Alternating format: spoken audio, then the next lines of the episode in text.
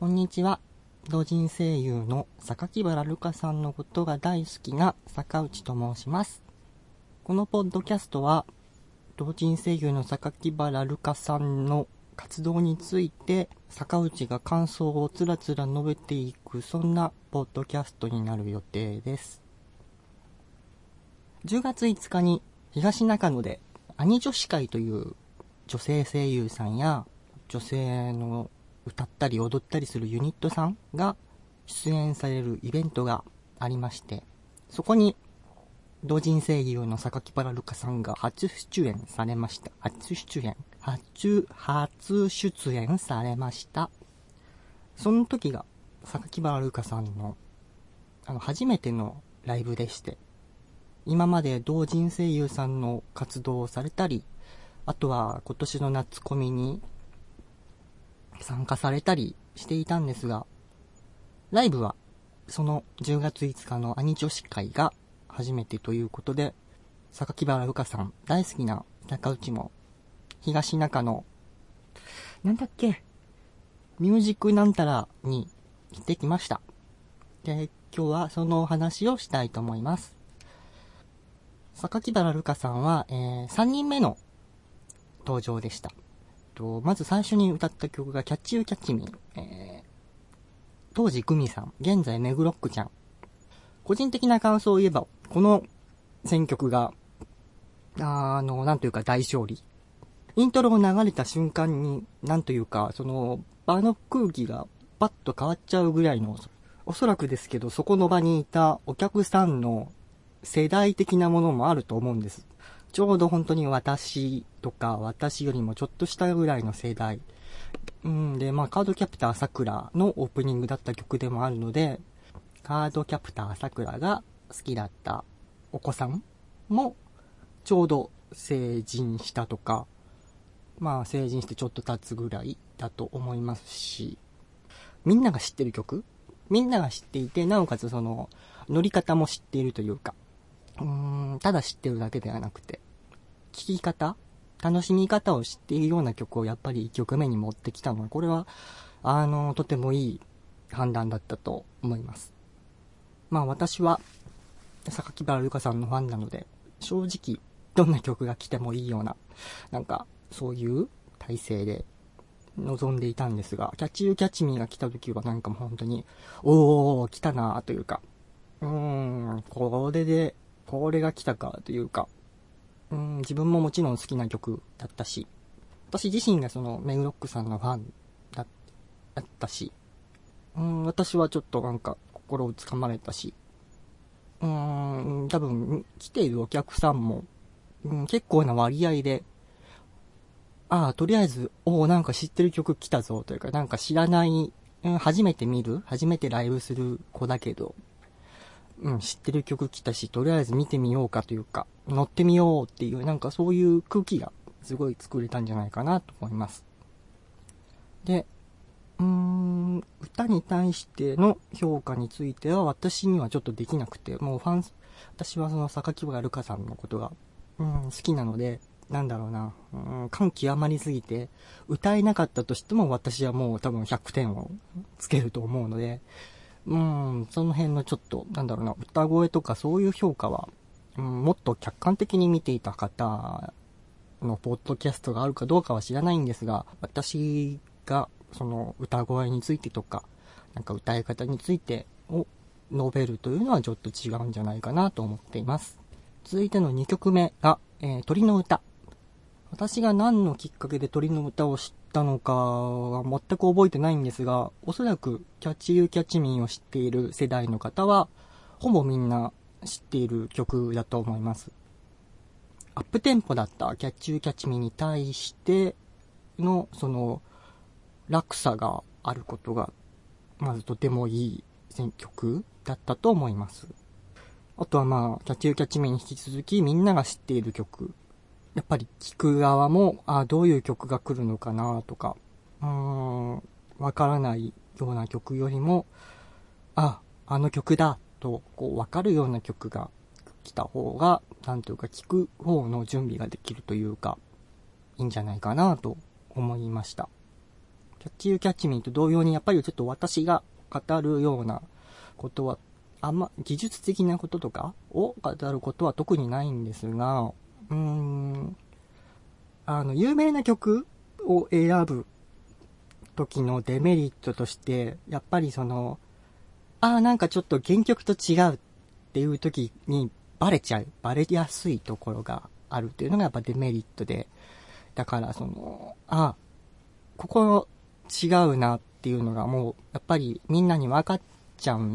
ますよね。その、ルカさんが歌った時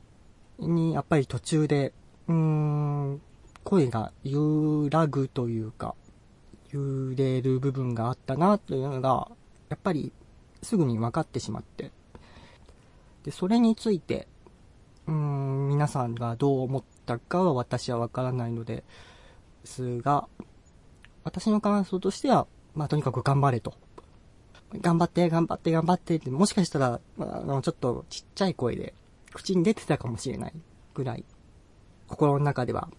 応援してました。鳥の歌が、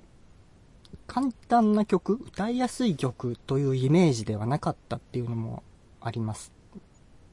理由はわからないけど、声が、に揺らぎというか揺れがあったことについて、うん、失敗なのかもしれないし、感極まってるのかもしれないし、なんか他の理由があるのかもしれないし、とか、まあいろいろなことが見ていて、うん、頭を、見ている方なのに、うん、頭をぐるぐるぐるぐる巡ってしまって、うん、うん、もう曲が終わるまではもう、ファンの私としてはもうずっと頑張れ頑張れ頑張れって思いながら、実りながら見ていた面がありました。で、鳥の歌が終わりまして、MC に入りました。で、MC に入っても、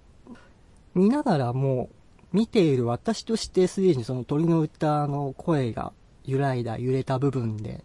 見ている私が動揺していたんですが、うん、ルカさんは案外動揺をしていなかったのかなと思えるような、そんな感じのなんか MC で。うん、でもなんだろう。こう、いつものルカースクの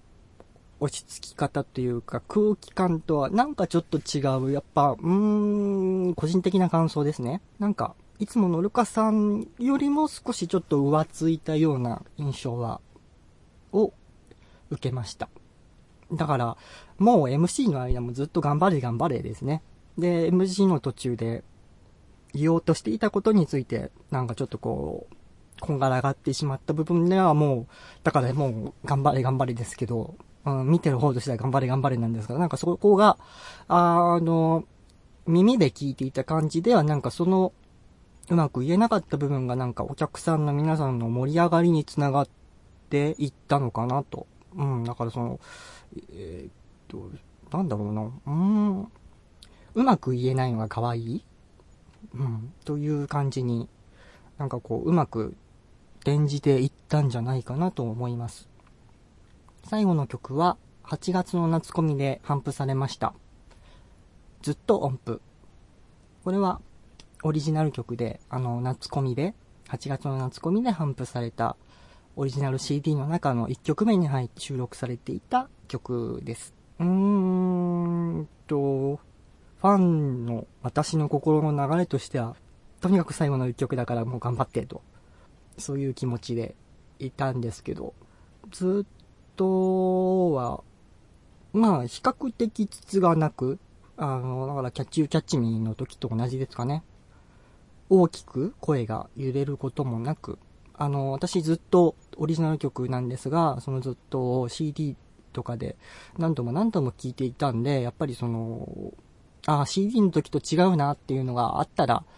すぐにわかる自信が、過信があるんですが、まあ大きく違うところは、ずっとでは特になかったんじゃないかなと思っているんですが、どうなんですかね。あの、まあ、鳥の歌の時のような、なんかこう、あーってこうなるような部分がなくて、うん、いや、良かったかなと、良かったんじゃないかなと思っています。ずっと終わって、ステージが終わったというのが流れで、簡単に言うと、10月5日に東中野の兄女子会というライブに榊原ルカさんが出演されました。キャッチユーキャッチミーと鳥の歌とずっと音符という3曲を歌いました。それのまあ、こんだけの長い時間かけて喋っていたわけですが、うーん、どうでしょう。見ている側として、ライブの前から、あの、私はただのファンなんですけど、もうライブの当日が、夕方からのイベントだったんですけれども、朝、確か6時ぐらいに私は起きていて、その日は一日中、兄女子会があるまで、とにかく喉が渇いて、あの、もうずっとずっとなんか飲み物を飲んでいたような状況で、うん、それくらいなんだろう。な、見る私の方が緊張していて、で、その緊張の正体が何なのかなと、今こう振り返ってみると、うん、ルカさんが一人いて、私一人いて、その、私とルカさんは全然別の人。まあ当然別の人なんですけど、のはずなんですが、私は何というかな、そのルカさんに自分を見ちゃうというか、なんだろうな、自分の弱さを当てはめちゃうところがあるんじゃないかなとちょっと思ってます。なんで、次のライブの時はもっとこう、ルカさん自身を見られるように、私を当てはめちゃうんじゃなくて、ルカさん自身を、あの、私が見られるように、なんかそういう目で見ていけるといいなと。失敗した部分とかをカットすると何分ぐらいになるかわからないんですが、収録時間が26分30秒ぐらいになってますので、だいたいまあ30分ぐらい語っていたんだなということがわかります。最後まで聞いてくださりありがとうございました。ではまた、またなのかな？またねー。